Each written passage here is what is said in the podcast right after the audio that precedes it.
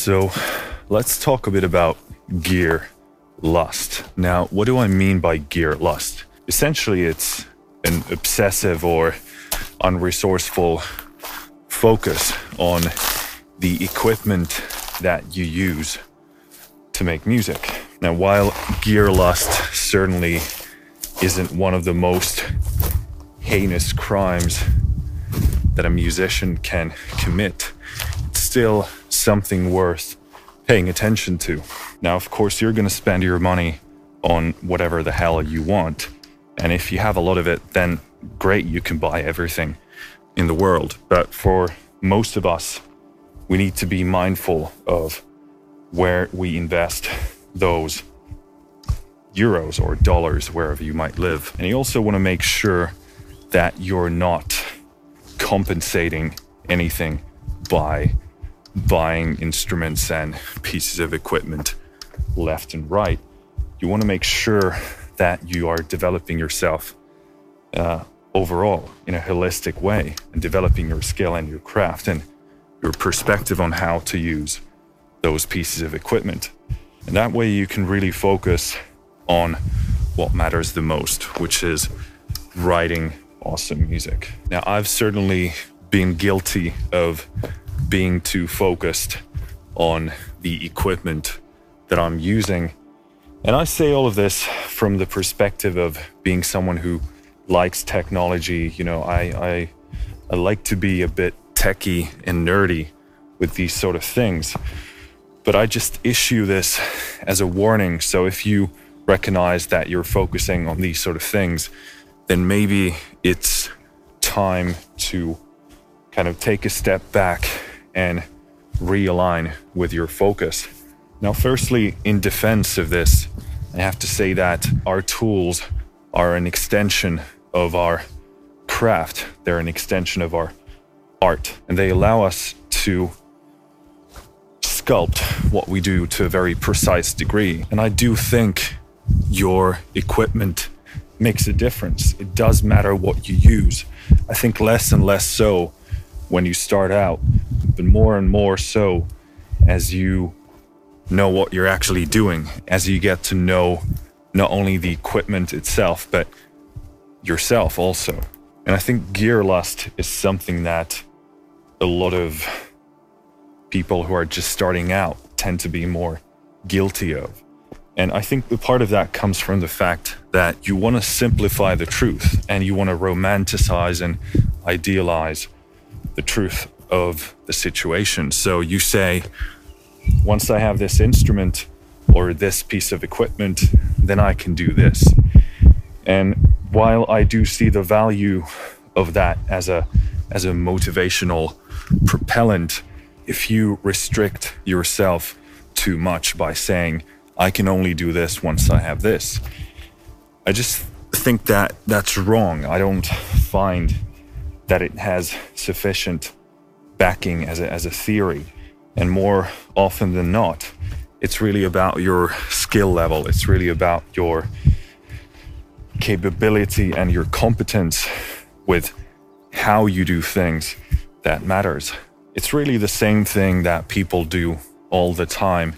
We give ourselves these sort of fake conditions. Once I have X, then Y is going to be this.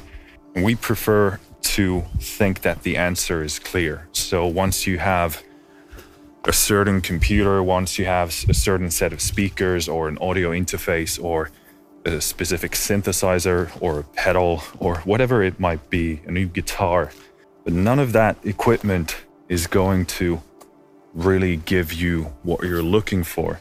What you're really looking for is to develop your skill and your competence in whatever you're trying to do. But no individual piece of equipment is going to magically take your career to the next level. Our art is never dependent on what we're holding in our hands. It's really your identity and your unique way of doing things rather than what you're actually using that is going to result in your success and in your unique tonal language or whatever other aspect of music you might be creating. So, how do you know when you've gone too far? Well, first of all, if you're making music professionally or even semi professionally, one way to measure it is what is the return on the investment? And one way to measure that is just look at your your sales, your income. Is that piece of equipment paying itself off? And of course, you have to strike a balance between collecting instruments that allow you to make new music and of course that's going to scale a bit into the future.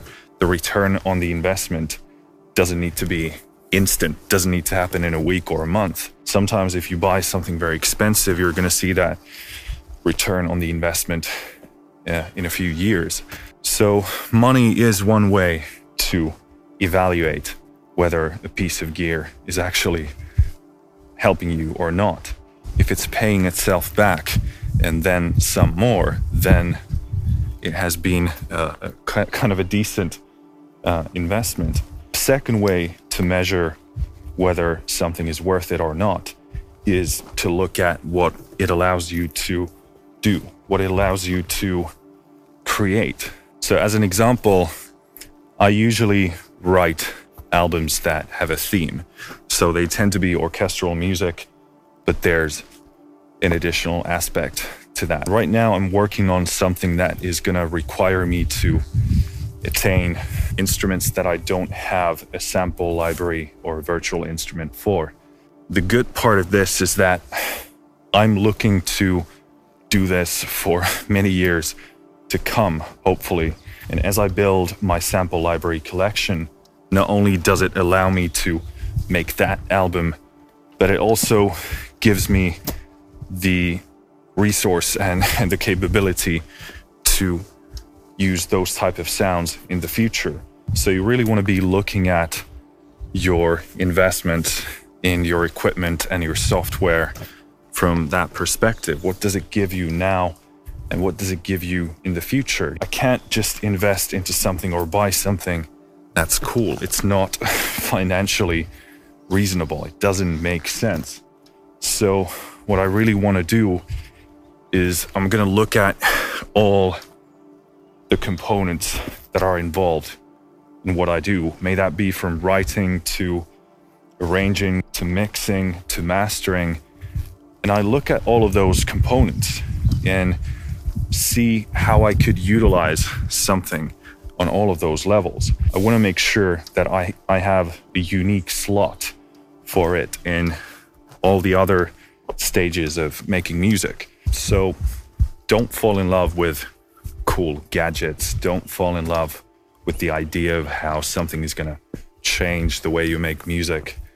Make sure that developing your skill uh, your skill set, your your craft, and your perspective and mindset on using those pieces of equipment and software.